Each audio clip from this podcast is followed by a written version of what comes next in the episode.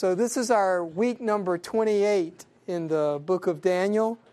And last time we were looking at the interpretation of the vision that Daniel has in chapter 7. And you remember this vision is given, and then Daniel walks up to one of the standerbys. Don't know exactly who this guy is, but he's in the vision. Daniel walks up to him and begins to ask him to tell him the truth of what he has seen. And this guy, in just two quick verses, gives Daniel an overview of it. He says, The four beasts that came up out of the sea, well, those are four kings that come up out of the earth and clearly they have kingdoms. And then ultimately, the saints of the living God are given the kingdom and they possess it forever. And that's his interpretation of it.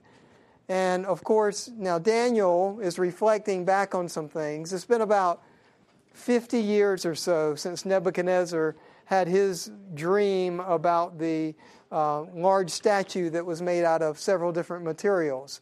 And so surely that would have come to Daniel's mind as he sees all the correlations that we've talked about four kingdoms there, four kingdoms here. Um, the emphasis clearly on the fourth kingdom uh, in Nebuchadnezzar's dream, emphasis on the fourth kingdom in Daniel's vision. So, a lot of things that correspond uh, ten horns, ten toes, all these things that make Daniel think back to what he had seen 50 years ago. And so, as Daniel has this vision, you'll remember he says that I had this vision, and then after I had it, I went and I wrote notes about it. I wrote it out. And so, as he's writing the book of Daniel, another 15 or 20 years after he's had this vision, he's referring back to these notes that he wrote right after he had it, the, really the same day that he had it. He writes down these notes, and so now he's simply referring back to those notes and writing the book of Daniel. And so we can be pretty sure that he remembered the details well and that he certainly would have paired this up with matching to Nebuchadnezzar's image that he saw. So Daniel isn't satisfied with that quick two verse summary of the interpretation. So he begins to ask for the standard by to give him more information, especially about the fourth kingdom. He wants to know about the little horn that came up. He wants to know about the ten horns that were there. And he wants to know about this beast because you remember his description of it is that it was horrible and terrifying and unlike anything else that had ever been before. And so there's, there's very unique features of this beast, this fourth beast, and we'll try and make some of those distinctions today as we go through this interpretation. So, Daniel is not happy with the interpretation he was given. So he begins to relate back to the guy hey, I saw all these different things. I saw this small horn come up. He had eyes like a man. His mouth was boasting. And uh, these other 10 horns, I want to know the details about those. And so, being unsatisfied, he, he questions and presses the standard by.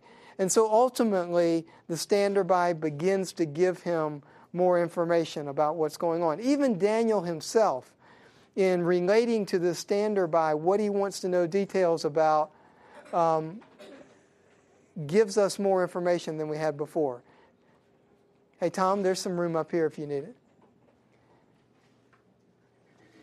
So, this morning, what I'd like to do is kind of just pick up right in the middle of Daniel's explanation compared to what we had last week. So this morning we'll begin reading in verse 21 of chapter 7 of Daniel, and we'll read down through the end of the chapter. Not expecting to get to the end of the chapter, but at least we'll have the context of where Daniel goes to. So beginning in Daniel chapter 7 and verse 21, there the scripture reads, I kept looking, and that horn was waging war with the saints and overpowering them, until the Ancient of Days came, and judgment was passed in favor of the saints of the highest one, and the time arrived when the saints took possession of the kingdom. Thus he said, This the fourth beast will be a fourth kingdom on all the on the earth, which will be different from all the other kingdoms, and will devour the whole earth and tread it down and crush it. As for the ten horns, out of this kingdom ten kings will arise, and another will arise after them. And he will be different from the previous ones, and will subdue three kings. He will speak out against the Most High and wear down the saints of the Highest One. And he will intend to make alterations in times and in law. And they will be given into his hand for a time, times, and half a time. But the court will sit for judgment, and his dominion will be taken away, annihilated, and destroyed forever. Then the sovereignty, the dominion, and the greatness of all the kingdoms under the whole heaven will be given to the people on the, of the saints of the highest one. His kingdom will be an everlasting kingdom, and all the dominions will serve and obey him. At this point, the revelation ended. As for me, Daniel, my thoughts were greatly alarming me, and my face grew pale, but I kept the matter to myself. So here we have Daniel beginning in verse 21. He really begins a couple of verses before that, back up in um, verse 19. He says, Then I desired to know the truth or the exact meaning of the fourth beast, which was different from all the others, exceedingly dreadful, and its teeth of iron, and its claws of bronze, and which devoured, crushed, and trampled down the remainder of its feet with his feet. So Daniel isn't satisfied with the interpretation given in 17 and 18. He wants more detail, and he says specifically what he wants details about. He wants to know about the little horn. He wants to know about the ten horns. He wants to know why this guy is able to prevail against the saints of the Holy One. Um, why is it that he uh, is able to change times? All these different things that Daniel wants to know what it's all about. And so, um, don't know if the standard by intended to give him that or if he was just going to tell him, hey, listen, it's all right. Four beasts come up. Ultimately, the saints of God take control. And that's all you really need to worry about. But Daniel not happy with that. Of course, we wouldn't be happy with that given the extra revelation that's given after the book of Daniel about all these things that have to take place. And so, thankfully, Daniel presses him a little bit. Now, Daniel gives us more information. We talked about it last week in verse 19. Where, what's the additional information that he hadn't given us before that point? Teeth of iron was given, but claws of bronze was not, right? And again, looking for another week, I still don't find anything that really has a lot of significance other than Daniel's given us more detail. Okay, now you'll you'll also notice in that verse in, in 19 that if you don't get crushed in the jaws, then you get trampled by the feet. And we talked about that. that um, it's not talking about all the other kingdoms getting trampled. It's talk about when this beast takes control. At that time, then no one escapes. That he either get crushed in his claws or you get trampled. Not that he tramples over the other three beasts, because these beasts are not um, contemporaries of one another. They are successive kingdoms that come one after the other. And so he wouldn't be having anything to do with the Babylonians who are represented in this particular case by the lion. So it's not talking about crushing or trampling down the remainder of those guys. It's talking about at the time when this beast takes control, that he's able to um, crush or trample everybody who's trying to get away from him. All right, then in verse 20, Daniel goes on and says that I want to know the meaning of the ten horns which were on its head and the other horn which came up, and before which three of them fell, namely that the horn had eyes and a mouth uttering great boasts, and which was larger in appearance than its associates. Now, we talked about this larger in appearance than its associates last week, because this is what's the as Daniel first gives us the description of these horns, 10 of them, and then uh, an 11th horn, what is the comparison of their size? That this 11th horn is small in size, right? It says a smaller horn came up among the 10 big horns. All right, so here I think NAS does us a disservice where it says that he was larger in appearance than the other horns. That's not what it means. What does uh, something like the ESV say? That he's greater, or what would be another word that you might? More imposing would be a good interpretation. Another word that you might use? How about stronger? Stronger. He's and, and not so much physically stronger, but just in his power and his presence and in his command and in those types of things. This little horn overpowers really the the ten bigger horns. All right, now you'll notice it says that um, not just that three of them were uprooted. That's definitely true, and we saw that even earlier. But what about this little horn and the three that are uprooted? What's significant about what Daniel says here?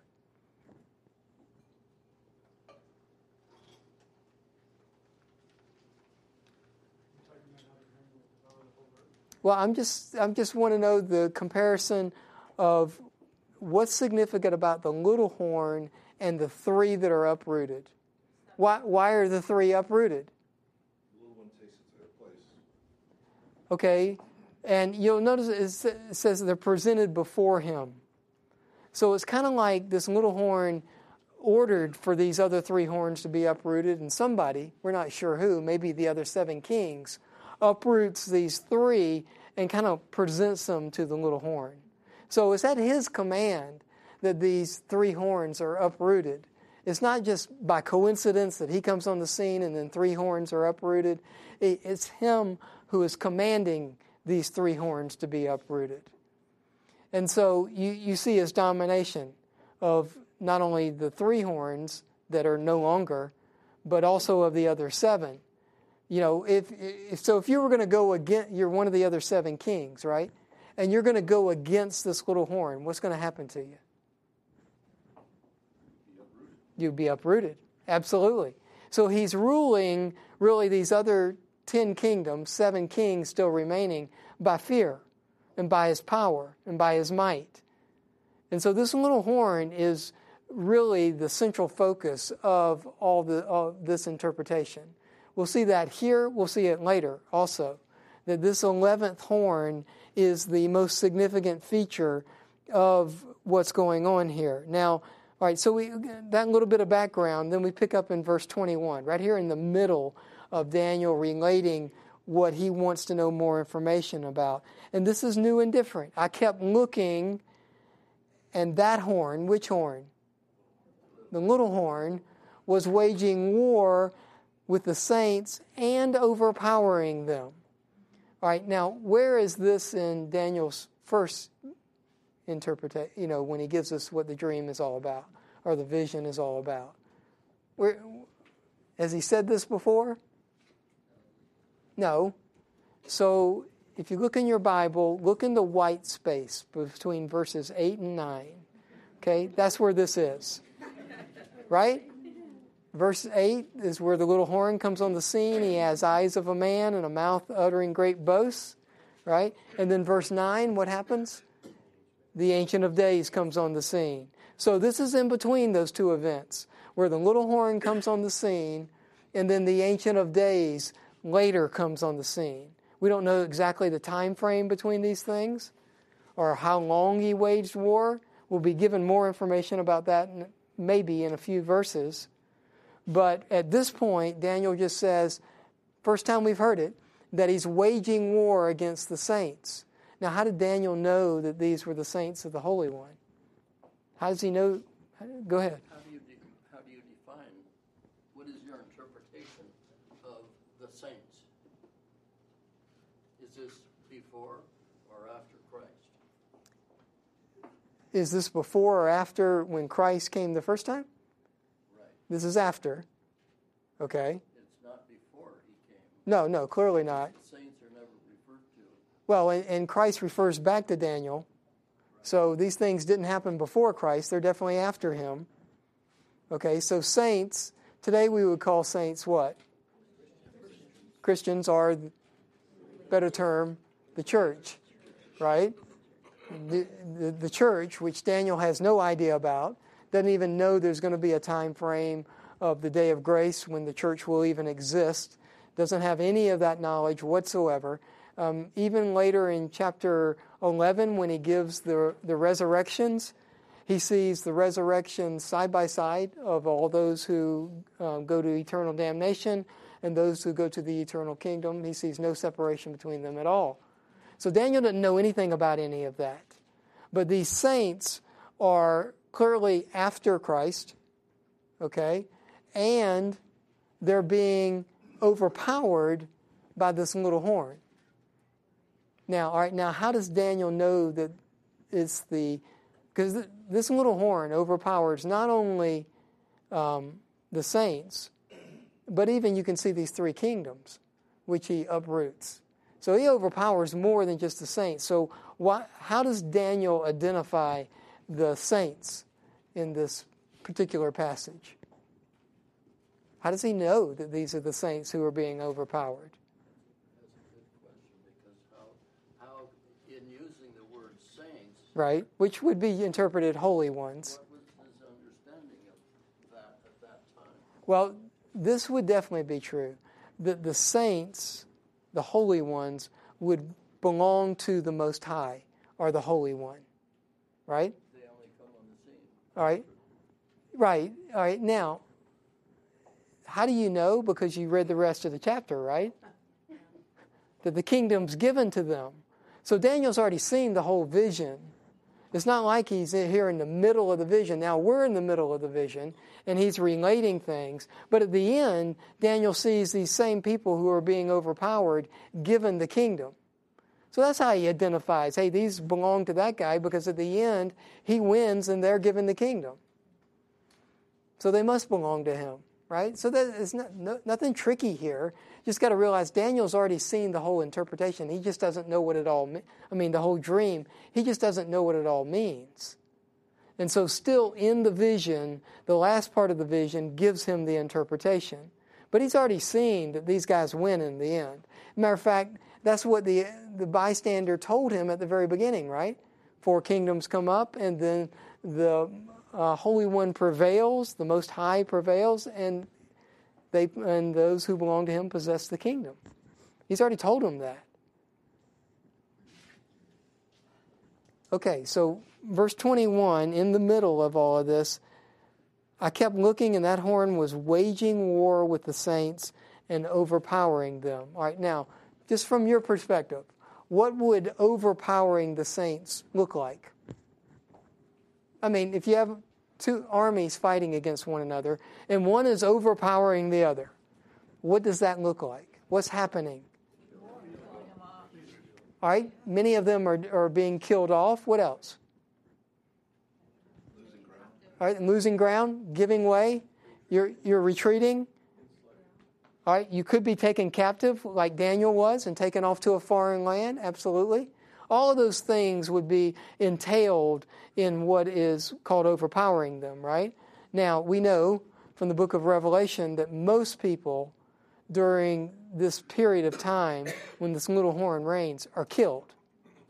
I mean, the vast majority of the humans on the planet are killed. You know, if it happened today, 7 billion people, there's only about a third left at the end. At most, a third. Okay, so you're talking about, you know, today it'd be 5 billion people died and there's 2 billion left. Something like that. So the vast majority of people on the planet, everywhere, die. And they die not just at the hand of this little horn, they die at the hand of pestilence and disease and famine and all these other things that result because of the havoc that's wreaked in the world. And you got earthquakes, and you've got volcanoes going off, and you've got tsunamis, all these things all happening at the same time. And so most of the people on the planet are ultimately killed. So certainly that would include these people who are being directly attacked. Okay? So Daniel wants to know about these things. He's still, I mean, this is still Daniel talking, simply relating these are the things that I want to know about. And he says they were, he was overpowering them until the Ancient of Days came and judgment was passed in favor of the saints of the highest one. This is why I say it's in the white space, right? Between 8 and 9. because in 8, you simply see the little horn coming on the scene. and 9, you see the highest one. Well, now Daniel gives us more details about that and says that you had these, this little horn that was overpowering the saints, and then the Ancient of Days previously, now here he simply says, um, well, he says the Ancient of Days came and judgment was passed in favor of the saints of the highest one, and the time arrived when the saints took possession of the kingdom. Now, not so important now, but super important later. Okay? The four beasts, what do they represent? Specifically, what do they represent? Kingdoms, right? It's more than that. What did he say previously? Look back in 18. Nope. In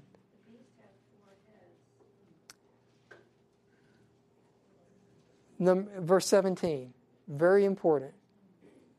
These beasts are what? Four kings that, that arise where? Out of the earth, meaning what? Humans. What else?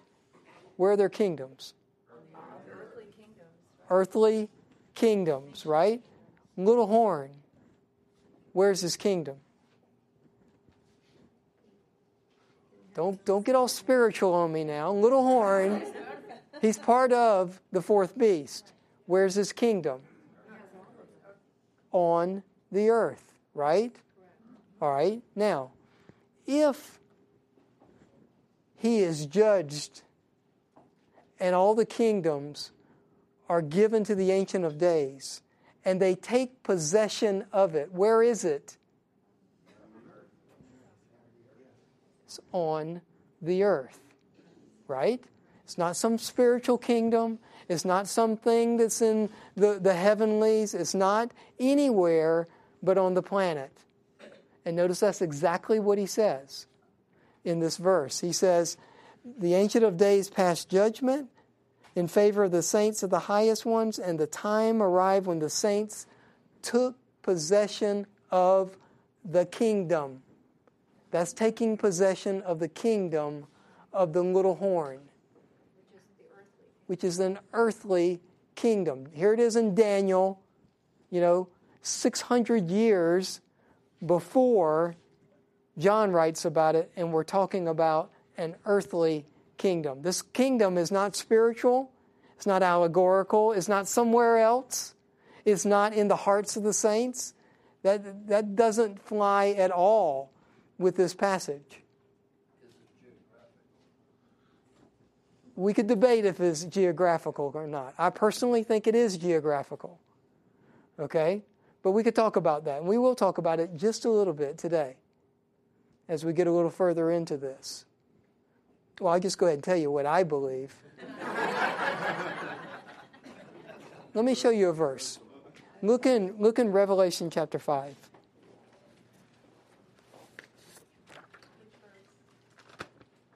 I think it's 16.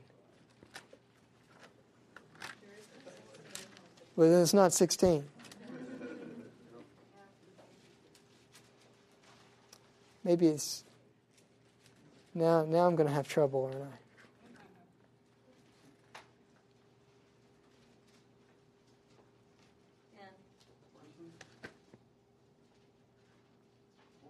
Yeah. Well, no, no, no, no. That's not what I want.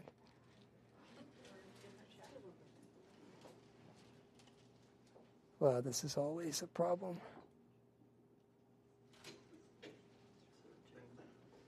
No. Yes. Yeah, I do want 10. Revelation 5 in verse well, you can you can start in 9 these are the um, you'll notice that in, in verse 8 when he had taken the book this is the lamb taking the book that no one else could open which happens to be the title deed to the earth it's in a scroll it's rolled up and it's sealed with wax as you roll the scroll up, you seal it. It has seven seals, and only the Lamb is worthy to break the seals. That's where we're at here. And he came, in verse 7 of chapter 5, and he took the book in the right hand of him who sat on the throne. When he had taken the book, the four living creatures and the 24 elders, we'll talk about that, right? Who is that? Fell down before the Lamb, each one holding a harp and golden bowls full of incense, which are the prayers of the saints. And they sang. This isn't the angels. This isn't the Lamb. This isn't the one on the throne. This is the people who are around, the 24 elders um, who are singing this song. And they sang a new song Worthy are you to take the book, speaking of the, the Lamb, and to break its seals, for you were slain and purchased for God with your blood men from every tribe and tongue and people and nation, so from everywhere on the planet. You have made them to be a kingdom of priests to our God, and they will reign on the earth. Pretty clear. Pretty clear. On the earth. People from every nation and tribe and tongue. So, this verse corresponds to where we're back over in Daniel chapter 22 chapter 7 verse 22 where they took possession of the kingdom this isn't a spiritual kingdom this isn't allegorical this is the physical kingdom every one of these kingdoms right i mean there's no doubt in your mind that nebuchadnezzar was on the planet or that the medo-persians were on the planet or that greece was on the planet or if your interpretation is Rome, that it was on the planet, or whatever beast this is, because it arises from the earth. Well, if they take possession of that kingdom, it's on the planet. It's not allegorical, it's not spiritual, it's not in the hearts of people, it's the physical kingdom.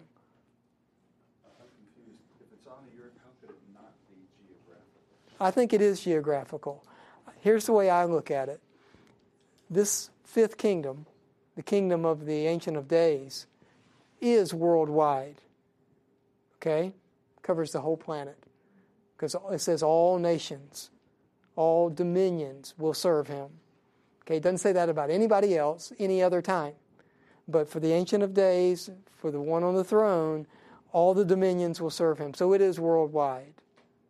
The geographical part, I believe, could be wrong, willing to be wrong, is that the 12 who are with Christ reign over the promised land that was given to Jesus Christ. The other saints, such as you and I, reign over the rest of the planet. So it is geographical. But all dominions are ruled by saints of the Holy One. And that's where we come into play because we rule with Him. There are a lot of people during the millennial reign who are unbelievers, who don't want to serve Christ. That's why it's an iron rod right? Skirmish, disobedience, whatever, immediately subdued. So there'll be peace on the whole planet. And there will be people who worship Christ and honor Him who don't want to, but they'll have to. And at the end, a lot of unbelievers who have a final revolt against Christ, totally done away with at that point. So that's the way I see it. Will there be people saved during the millennial kingdom? I don't see why not. Life goes on during the millennial kingdom. People born, people die, goes on. There are a lot of people who live, compared to the whole planet, but a lot of people who live from before the tribulation through the tribulation into the millennial kingdom. Doesn't say every single person dies. I've read books that say that. Scripture never says that. It says all the armies are killed. But when we go to battle, we don't all go. We send an army. Most of us stay home. Same thing with these guys.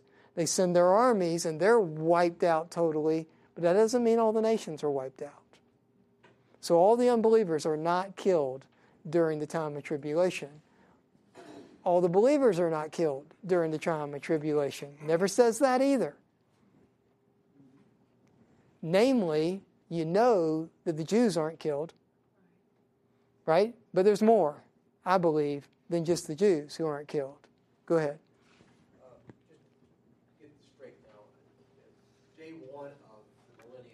Yeah. Day one. Right. Those who walk into that millennium are, you believe, are saved and unsaved? Yep. Yep. Not, not just the saved who, through progeny, have kids. Right? And those kids then are subject to salvation or Just as we are today, we are today. except for they get the opportunity to see the physical Christ reigning. Absolutely, absolutely. So none of us are without excuse. They're Right. really without excuse. Right. Because of the physical appearance. Right? But I just want to get this straight. You believe that there is a mixture of saved and unsaved on day one. Yep. Yep. Yep. That's what I believe. I could be wrong, but that's what I believe. And there is no day one. It takes 45 days to set up the kingdom of God. Why? Because you got to move people, you got to do things. This physical kingdom takes a little while to get everything in place. Okay? So there's actually a 45 day period when all that's happening. So there is a day one. I mean, Christ is clearly in control because he's killed the armies, but then it takes 45 days to get it all. Yeah, we could we could debate that. Yeah. Go ahead. And so, in addition to people who are being saved, you have people who have already died and who have been resurrected in their resurrected bodies ruling on the earth. Yes. Yes. This is you know, this is where you have to kind of try and piece together where do you believe the rapture is at? Because in the rapture is where the dead get new bodies and the living get new bodies, right?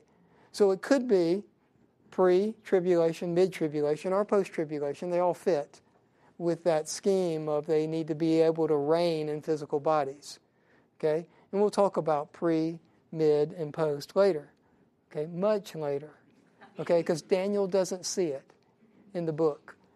We'll get we'll be out of Daniel before we talk about that. Okay? That'll probably be an introduction to Revelation. Will be these different schemes that people have. And there's more than just those three. In chapter seven, would you see the pre-tribulation rapture happening between verses six and seven? In chapter 7 of Daniel, between verses 6 and 7, It's in between the third and fourth beast.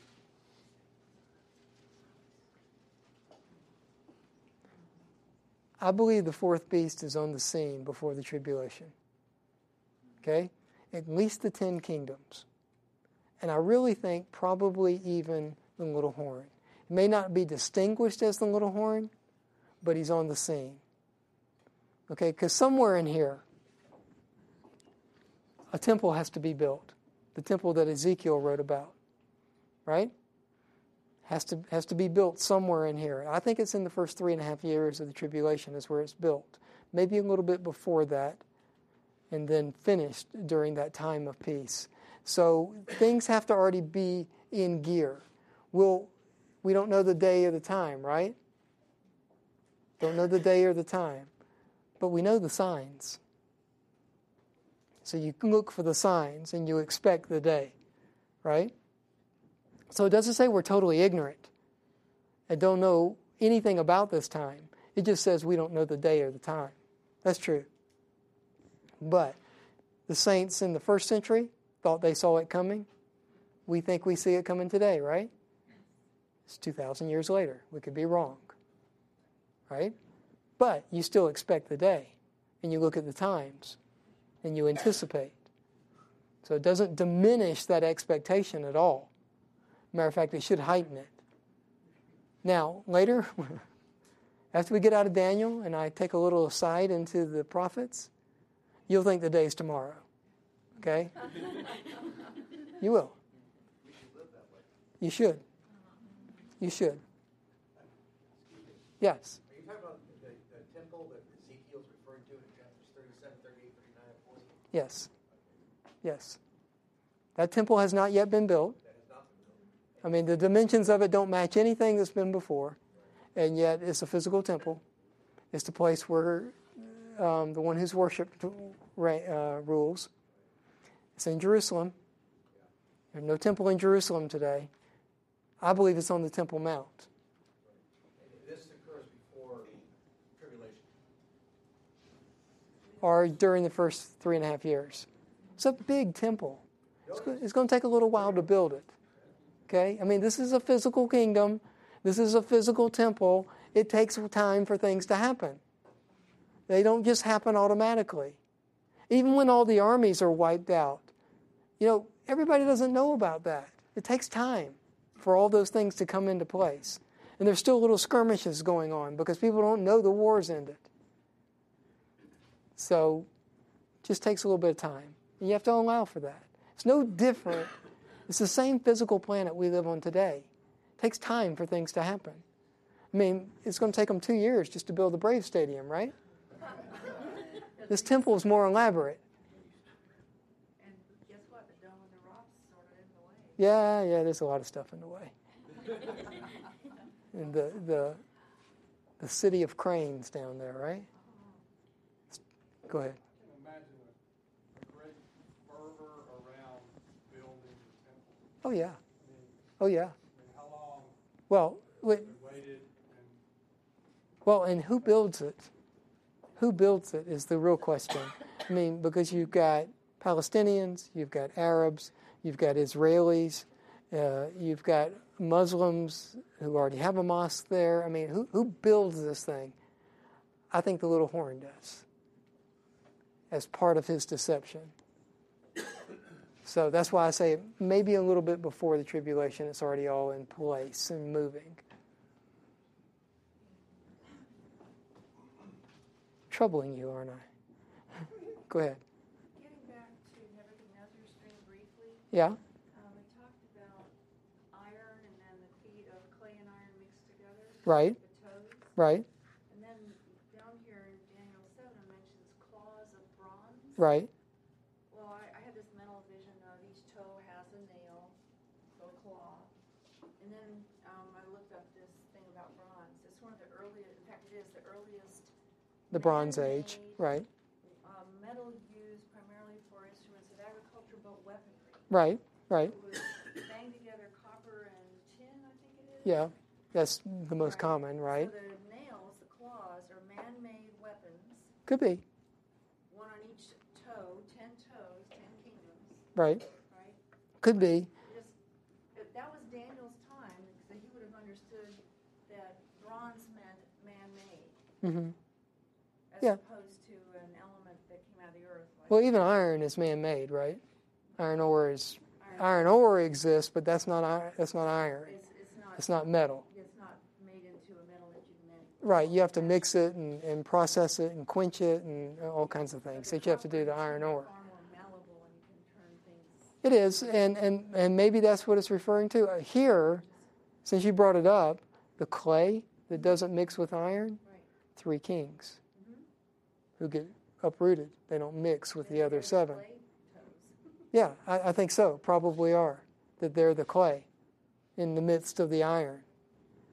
So don't know that, but all right, so we'll go back to Daniel, okay, and talk about what Daniel talks about. So when we talk about at the end of verse 22, took possession of the kingdom, the way that you parse that, the way that you interpret that, will affect all of your eschatology, all of it. So you need to think about that long and hard that they took possession of the kingdom. Where is that kingdom? What is that kingdom? Because that then sets your eschatology for what you truly believe about the millennium, about when Christ comes, about how the saints rule. All of that is affected by what you think about that particular interpretation. All right? And then he says, Thus he said, the fourth beast will be a fourth. All right, now, thus he said. Who's talking here? The bystander. Okay, Daniel is done asking all his questions, or at least telling the guy what he wants to know about. Okay, and now the interpretation begins again. So, verses, what was it, 18 and 19, or 17 and 18? 17 and 18, that is the bystander speaking. And then he's quiet while Daniel says, ah, I'm not satisfied with that. I want to know about this, and about this, and about this, and what about this? And so he's finished saying all these things. And then in verse 23, the bystander begins to speak up again. Okay, so verse 23, he says, Thus he said, the fourth beast will be a fourth kingdom on the earth. Notice how emphasis is, that is, which will be different from all the other kingdoms and will devour the whole earth and tread it down and crush it. All right, will be different. than all the other kingdoms. What do we have that shows us that this kingdom is different than all the other kingdoms? Say what? Yeah, but I mean, the Babylonians weren't good guys either, or the Greeks for that matter, or the Medo Persians. They were pretty ugly people. And if you believe it's Rome, Rome was probably the less violent of all of those. Because Rome would go in and build your cities for you and build roads to them and help you to promote um, commerce, the society, the language, all of that. They would help you do all those things.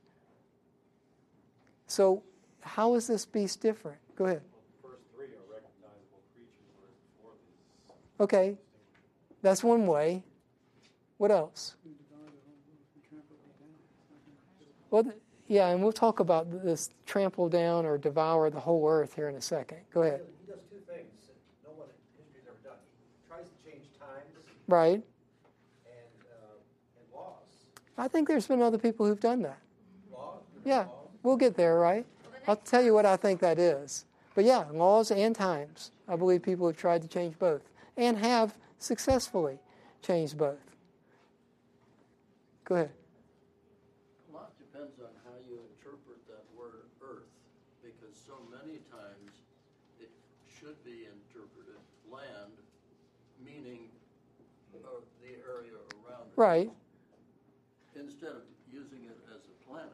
Yeah, this This may be the planet. Well, the same word is used to represent the kingdoms, to represent the people, to represent the physical earth.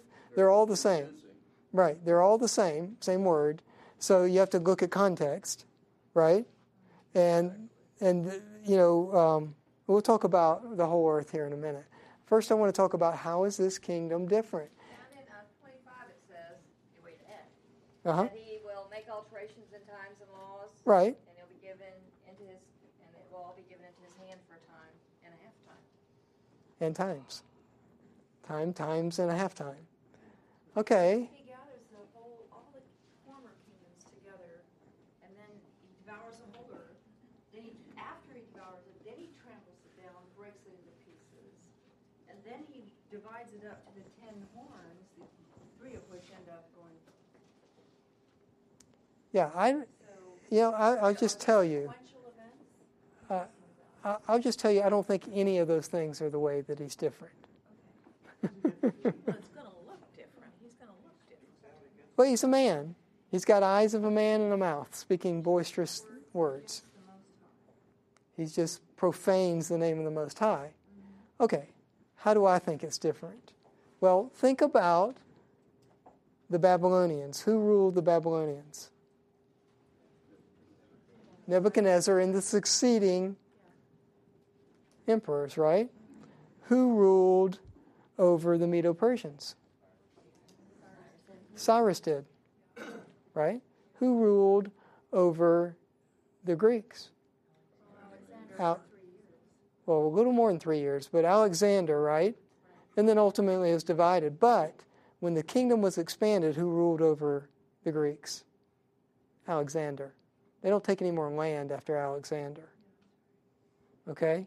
So, at the top of all three of those, you have one man. One man. Always, everywhere. Even though Darius is over the province of Babylon, over Darius is Cyrus of the Medo Persians. Always one guy at the top. Not true in the fourth kingdom. Now, it ultimately is true when the little horn comes on, but before the little horn gets there, and we don't know how long that is, right? We don't know how long that is. This one beast has 10 horns. There are 10 rulers, not one, different than all the rest. All the rest had one ruler. This one has 10. Now, ultimately, they do have one, right? But when they're established as a beast, there's 10 of them. So you have to, you know, how long is that? Don't know. That could be 50 years, it could be one year, could be three months. Don't know. But these 10 kingdoms and 10 kings exist and are established as a beast before the little horn comes on the scene. So they're existing kingdoms that all cooperate together before the little horn comes on the place. That's different than anything that's been seen before. Name 10 nations today that are all united in what they do. I mean, there are coalitions all over the place, right? But those are mostly military or political. They're not certainly united in what they do. These guys are united. They're one beast. Notice the way Daniel describes it. A beast came up, and the beast had ten horns. I kept looking, and then an eleventh horn came up, a little one. So they're established as a beast before the little horn comes on the place, and there's ten of them. That's how they're different, I believe. Now, what they do is clearly different than what other people have done before them. But that's the way. How can Daniel describe something with ten horns as an animal? You know, a buck maybe has ten points. That's not ten sets of horns. So that's the way I believe is different. Now, he goes on, because there's more here. Then he said, The fourth beast will be a fourth kingdom on the earth, which will be different from all the other kingdoms, and will devour the whole earth and tread it down. Now, from our 2015 Americanized version of the whole world, what is it? What does it appear to be? All nations everywhere on the planet, right? There's a problem with that. So let's go back in Daniel. And, and I've been thinking about this a lot, okay? Because I probably said it a little different previously than I'll say it today because you continue to grow, hopefully. So let's go back and look at where Daniel used this description previously. So you can look back in, I'll find it in a minute. Look back in Daniel, all the way back to chapter 2, verse 37. And you'll see the same kind of description. 237. This is the interpretation of the first dream that Nebuchadnezzar had, the big statue. You, O king, are the king of, the, of kings, to whom the God of heaven has given the kingdom and the power, the strength, and the glory. And wherever the sons of men dwell, or the beasts of the field, or the birds of the sky, he has given them into your hand and has caused you to rule over them all. You are the head of gold. Sounds like what? Sounds like everything everywhere, right? What's the problem with that? Look on down in Daniel chapter 4, verse 1. This is where Nebuchadnezzar is speaking really to the planet. And he says, Nebuchadnezzar, the king, to all the peoples, nations, and men of every language that live in all the earth, may your peace abound. Is Nebuchadnezzar really speaking to everybody on the planet? There's a problem with that. Look on down in chapter 4, verse 20. I'll tell you the problem in a second. Chapter 4, verse 20. The tree that you saw, which became large and grew strong, whose height reached to the sky and was visible to all the earth, and whose foliage was beautiful and its fruit abundant, and in which was food for all, under which the, bee, the beasts of the field dwelt, and in whose branches the birds of the sky lodged. All right. First question I would ask you here what does it mean when it says this tree reaches to the sky? It's really tall. Not that it reached to outer space, right? Not that it poked through the blue stuff. It just is really tall. Reaches to the sky, sort of like skyscrapers, right? Which are nowhere close to the sky. Okay, so it's exaggeration is hyperbole, is overemphasis. I think whole earth is also. Let's go to one more, and I'll tell you why. Look down in chapter 5, verse 19. This one's not quite as explicit, but it's still there. This is Daniel talking to Belshazzar about Nebuchadnezzar. And he says, Because of the grandeur which he bestowed, meaning God bestowed on Nebuchadnezzar, all the peoples, nations, and men of every language feared and trembled before him. Whomever he wished he killed, and whomever he wished he spared alive, and whomever he wished he elevated, and whomever he wished he humbled. Did really all men fear before Nebuchadnezzar? No, because who did not? The Orient, the Orientals. China would be the best example, probably. China, we have written history a thousand years before Nebuchadnezzar. Nebuchadnezzar never got anywhere close to China, never took over India and any of the peoples who lived there, never took over uh, West, Western Europe. That was not part of his kingdom. The Span, what we call Spaniards or the English or the French or any of those people didn't go. He just went into Turkey, what we call Turkey today, Macedonia in those days. Didn't go any further than that. So you have all these, he didn't go into North Africa. He went into North Africa only to the Egyptians, and only a little bit of the Egyptians. All the others that are west of Egypt never went there. Yeah, there, there's lots of places where, Neb, where never Nebuchadnezzar never went. Okay, so why does the scripture then say the whole earth, all nations, all peoples? What, why does it say that? What they saw. What do you think? The Bible is a very uh, midi-centric book. Mhm. And also in Moses, you know, um, wrote the the five books of the Old Testament, the first five books. He gave a list of uh, nations Right? as to where Noah's descendants Went. went to. Right? None of them went to Canton, Georgia. No. No. No, they didn't. And and and never does the scripture mention all these places we just talked about. It does say the kings came from the far east, right? Probably the Orient, but that's about all the description. I mean, it doesn't mention all these other places that we know exist today. Right? I mean, remember the earth is still flat at this time. Right? You fall off the edge if you go too far. Right. It, it, later it gets more.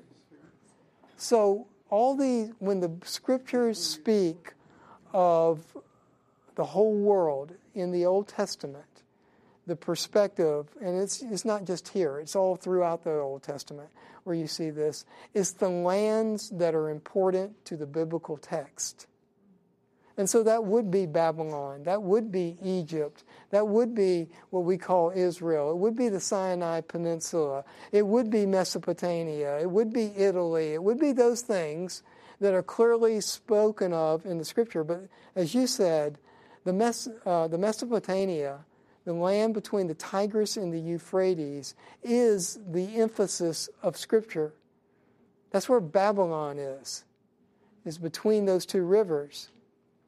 And so when you talk about the whole world in Scripture, it's talking about the lands that are important to the Jews and to their descendants and to their enemies. It's not talking about every physical place on the whole planet. Now, later, when it does say that all the dominions serve him, clearly, but it doesn't say that here. It doesn't say that. And Nebuchadnezzar never had influence in those places. So you have to think un-American and think like a 600 or a 6th century Jewish guy would have been thinking when you write when you interpret these things. And Neb- and Daniel would not have known about all these other places and didn't intend to include them. Because it's clear that Nebuchadnezzar did not have influence over every person on the planet. Didn't even speak to them although all those that are important in the scripture he did have influence over and he did speak to and his kingdom did include those does that make sense you okay with that interpretation or does that bother you just a little bit Go ahead, Bob. As you, as you No. follow, as you follow the scriptures, you realize that the land that they speak of in, in the Bible continues to grow and grow and Mhm. grow. It did. Originally, it's right there between the Tigris and the Euphrates. Now, let me bother you a little bit more. Babylon clearly controlled Babylon, right? The Medo Persians took over Babylon, controlled Babylon. Alexander the Great expanded the kingdom further east than anybody did. He went into what we call Pakistan, to Afghanistan, uh, to Iraq, Iran. All of that was in the Grecian Empire, right? Rome never got there. Rome never even got to Babylon. Rome never got within 500 miles of Babylon except for a short period under Trajan in 116 to 118 AD. For two years, they invaded, got pushed back, and left and never came back. So you could never say that Babylon was under Roman control. So when you think about the four kingdoms and you think about the whole earth that he's talking about, Rome has a problem that it never controlled Babylon. Never got there. But didn't Rome take over the Grecian Empire? No, no, no, no, no. It reached all the way to No, no, no, no. no. Rome, Rome did defeat the Greeks, no question. But they didn't take all the land that the Greeks owned. They never even went Afghanistan, Iran, Iraq, none of that. None of that. They were Mediterranean centric and did not take all of this eastern land that Alexander the Great had taken. That stayed under um, um, the Seleucid Empire. And it stayed there the whole time that Rome was in. Even when Rome moved to Constantinople, it still was under the Seleucids. And it stayed that way. So you need to go study your world history a little bit, right? And especially the geography. And that's where I have a real problem with Rome being the fourth beast. Because it never controlled Babylon, never even came close to controlling Babylon. Go ahead. So at what point did all the nations and all the people of the world start meaning all the people of the world and all the nations of the world? We mean it today. Scripture, Well, in the New Testament, did they say, go make disciples of all nations? yeah, They but- only meant, but they didn't even get to Spain. but they meant, for, that was for the church, wasn't it? Sure, but they never even got to Spain. They only got as far as, as Italy. Means without limits. Right. Or the Americas. Well, and, and forget about all that because that's not in the scriptures, okay? It's just not there. So when we say Gog of Magog and all that, yeah, yeah, yeah, biblical lands, okay? Stay with biblical lands and don't go extrapolating because the scriptures never do. So, like I said, I'm just going to bother you a little bit. So, when the Antichrist comes, does he control the whole earth? Or does he control the whole earth biblically? You have to start thinking about that a little bit, don't you?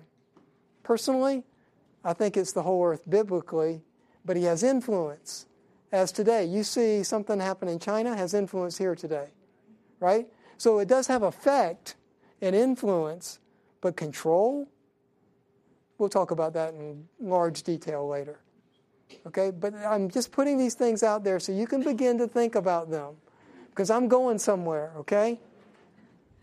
And I always will use the scriptures, but this whole world you have to think about.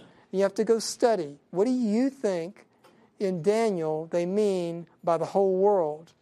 What do you think they mean when it possesses the kingdom?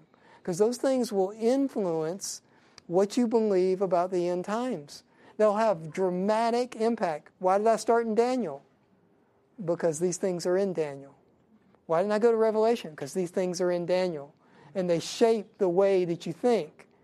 And remember, Daniel is the strongest link, I'll say that, to Revelation out of all the Old Testament scripture. The strongest links are in Daniel. So, you need to think about this. What's the whole world? and what's took possession of the of the kingdom. What do those mean to you? Now you know what they mean to me. I've been pretty straightforward with you. Okay? You need to decide if you agree or disagree. And it's okay to disagree with me. I I could be wrong. Okay? I'm willing to be wrong. But I'm telling you where I stand today.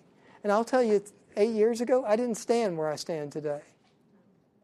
But you keep studying, you keep reading, you read extra biblical stuff and including the biblical stuff, more in the Bible than anywhere else. But you got to read some extra biblical stuff in order to understand all these terms. Questions? Something you want to say? Made you upset today? Where were you eight years ago? I was here. I've, I I've, don't mean physically. I've been here as long as anybody else, okay? 18 years, 18 and a half years. My doctrine changed about 18 years ago to be reformed. Before that, I wasn't. I was all kinds of things. But God changed it, and so I've been growing ever since in Reformed theology. This is part of Reformed theology. Now, I'll tell you, all the reformers would disagree vehemently with me. Okay, almost every one of them were Amil, didn't believe in a millennial kingdom. They just didn't have time to get that far. Okay, they had too many other things to deal with. And I will tell you, if you agree with me, you're a small slither of the church. Because probably 90% or more disagree with what I just, all the things I've said this morning. But that's okay. I'm willing for that to happen because I just take the scripture and listen to what it says and teach it and, and believe it and try and understand it. But I'm willing to listen to your input, so you need to think about those two things. Thanks for your time.